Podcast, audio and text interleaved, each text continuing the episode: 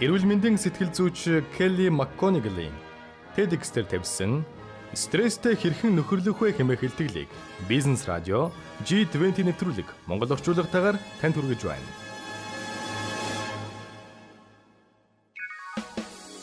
G20 нэвтрүүлгийг танд хүргэхэд IT Zone хамтарлаа.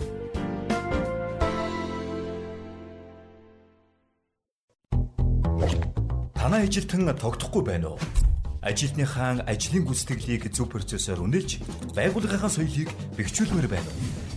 Та бизнесийн цөм болсон хүнтэй холбоотой асуудлуудаа мэрэгжлийн багтай хамтран шийдвэрлээрэй. Могул консалтинг, хүний нөөцийн консалтинг, аутсорсинг, систем нэвтрүүлэлтийн үйлчилгээг нэг дөрөс хүргэж, шинэ үеийн ажиллах орчныг хамтран бүтээхэд бэлэн байна.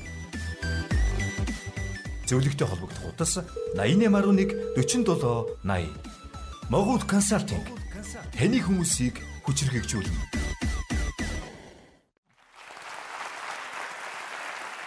Надад та бүхэнд үннээ хэлэх зүйл байна.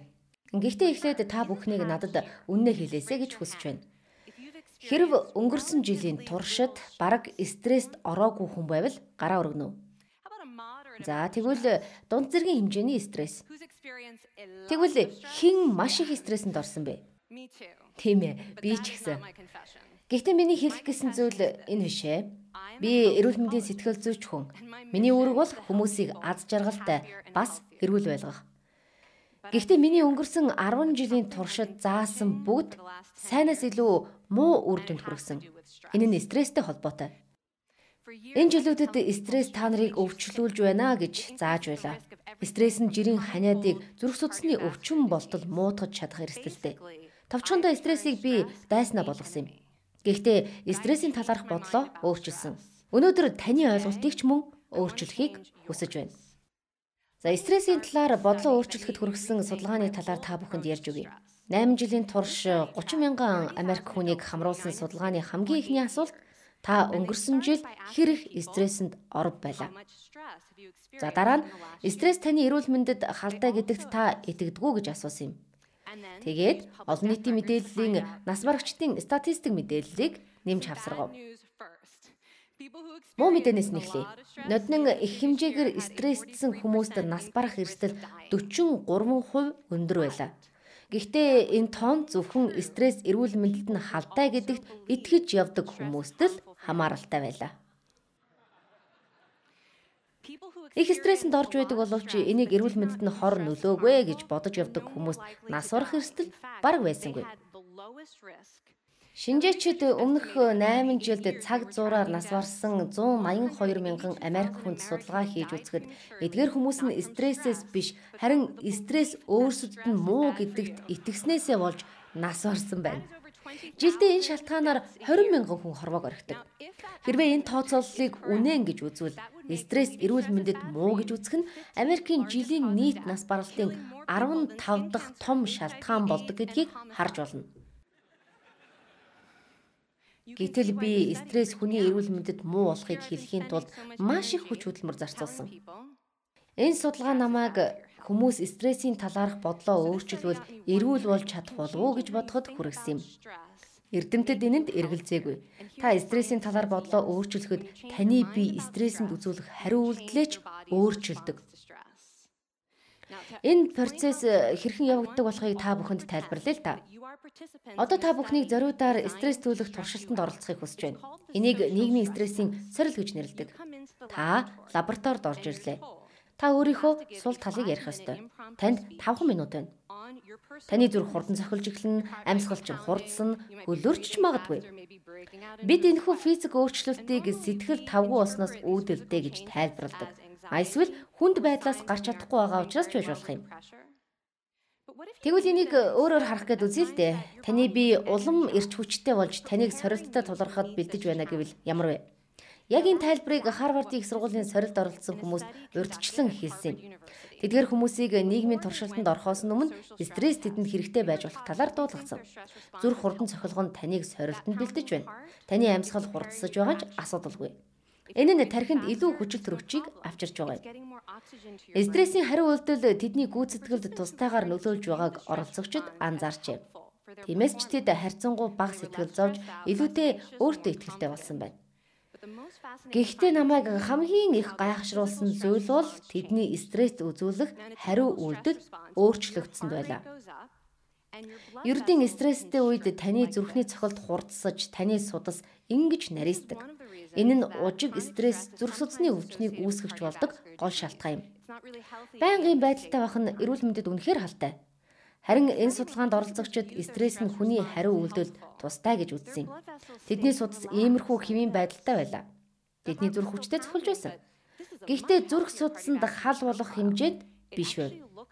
Үнэн дээр энэ хэмжээ нь баяр хөөртэй аль эсвэл зориг хүчтэй болох үеийнхтэй яг адилхан байж. Олон жилийн туршилтын үр дүнд энэхүү биологийн өөрчлөлт нь магадгүй таныг 50 наснаас 90 нас хүртэл стресснээс үүдэлтэй зүрх судасны өвчнүүдээс хамгаалж болох юм. Стрессийн талаарх энэ нээлт стрессийн талаарх таны бодлыг магадгүй өөрчилж чадах болов уу? G20 нэвтрүүлгийг танд хүргэхэд IT Zone хамтарлаа.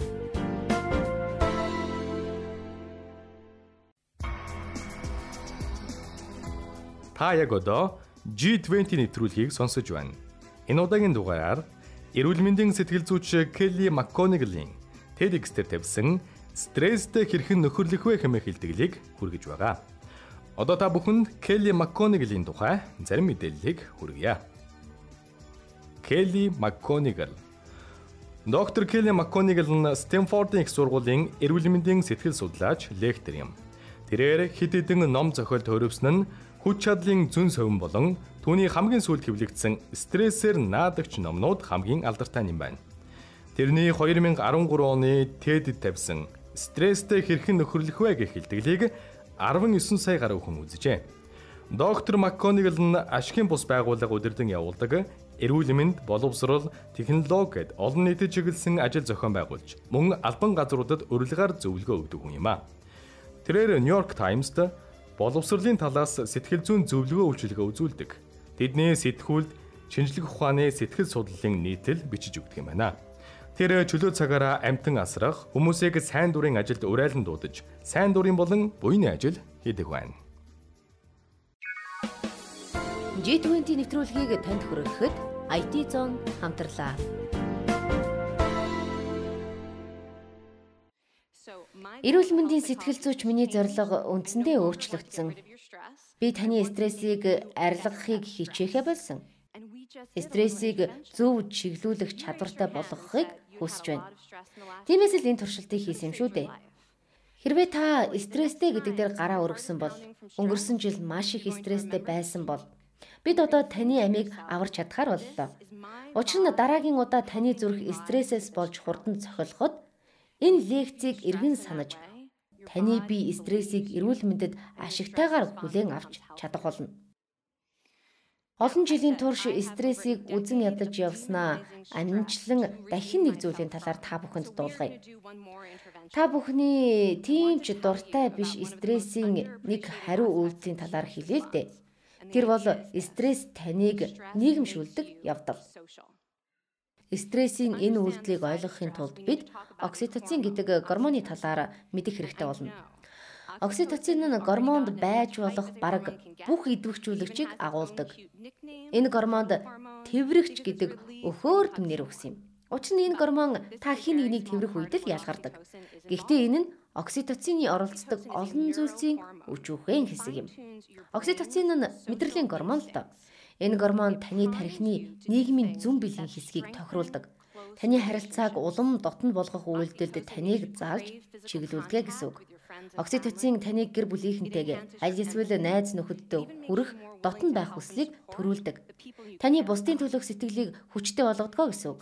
Мөн хайртай хүмүүстэй тусалж тэднийг дэмжих хүслийг улам батжуулж байдаг гормон юм. Зарим хүмүүс э, окситоцин хэрэглэж бусдын төлөө сэтгэл тавих чадвараа сайжруулах хэрэгтэй гэсэн саналыг ч тавьж байлаа. Гэтэл ихэнх хүмүүс э, окситоцины талаарх үннийг огт мэддэггүй. Энэ бол стрессийн гормон. Таны өнчин тарих энэ бодисыг стрессэнд орох үед ялгаруулдаг байна. Адреналин таны зүрхний цохилтыг хурдсагдагтай адил стресстэх үед үзүүлдэг хариу үйлдэл. Стрессдэх үед окситоцин ялгарч таныг хэн нэгнээс тусламж хүсэх үйлдэлд хөтөлдөг.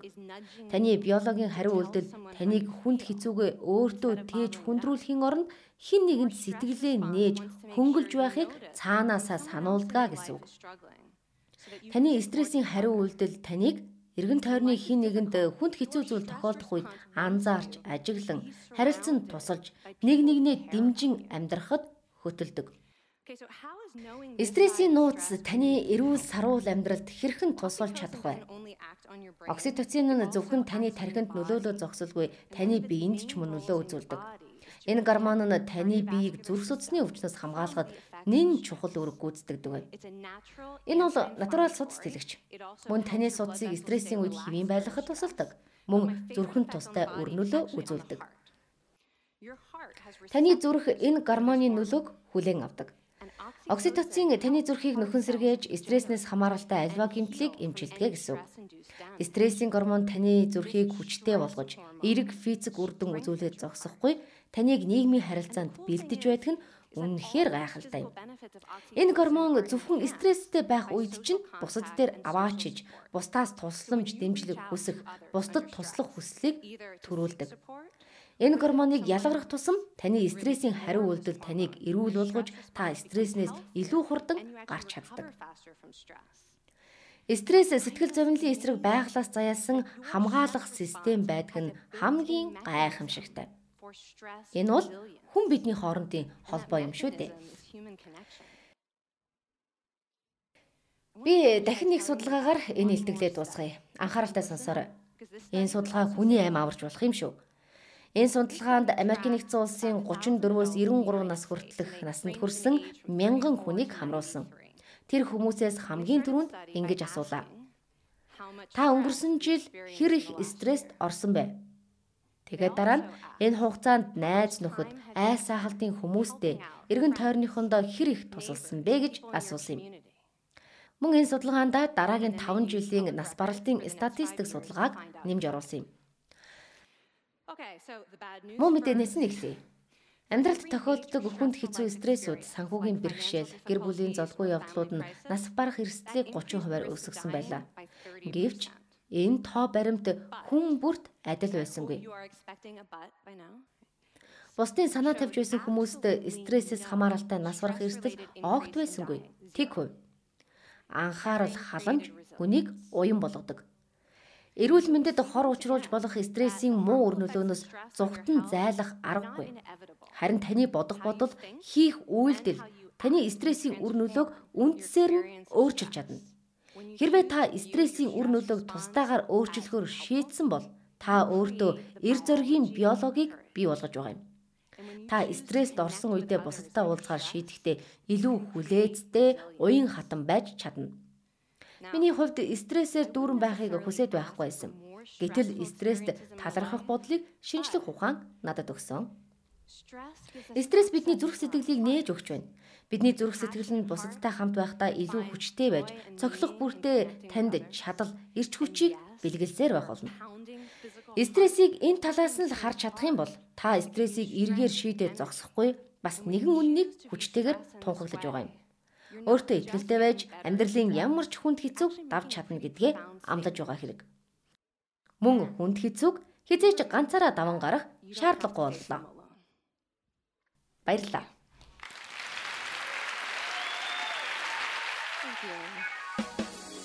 G20 нэвтрүүлгийг танд хүргэхэд IT Zone хамтарлаа.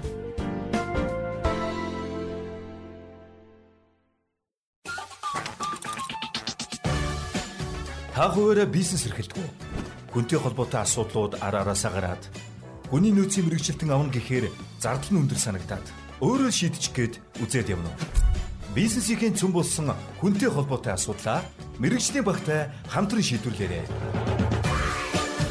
Могул консалтинг хүний нөөцийн консалтинг, сонгон шалгаруулалт, систем нэвтрүүлэлтийн үйлчилгээг нэг дөрөс хүргэж шинэ үеийн ажиллах орчныг хамтран бүтээхэд бэлэн байна зөвлөгтэй холбогдох хутас 8811 47 80. Могул консалтинг таны хүмүүсийг хүчирхэгжүүлнэ. Эрүүл мэндийн сэтгэл зүйч Келли Макконигэлийн TEDx-тер тавьсан стресстэй хэрхэн нөхөрлөх вэ хэмээх хэлтгэлийг Бизнес радио G20 нэвтрүүлэг Монгол орчуулгатаар танд хүргэлээ. Нэвтрүүлгийг бэлтгэсэн уран заяа, найруулагч Мөнгөн хүү, нэвтрүүлэгч Долгор сүрэн, Ход Эрдэнэ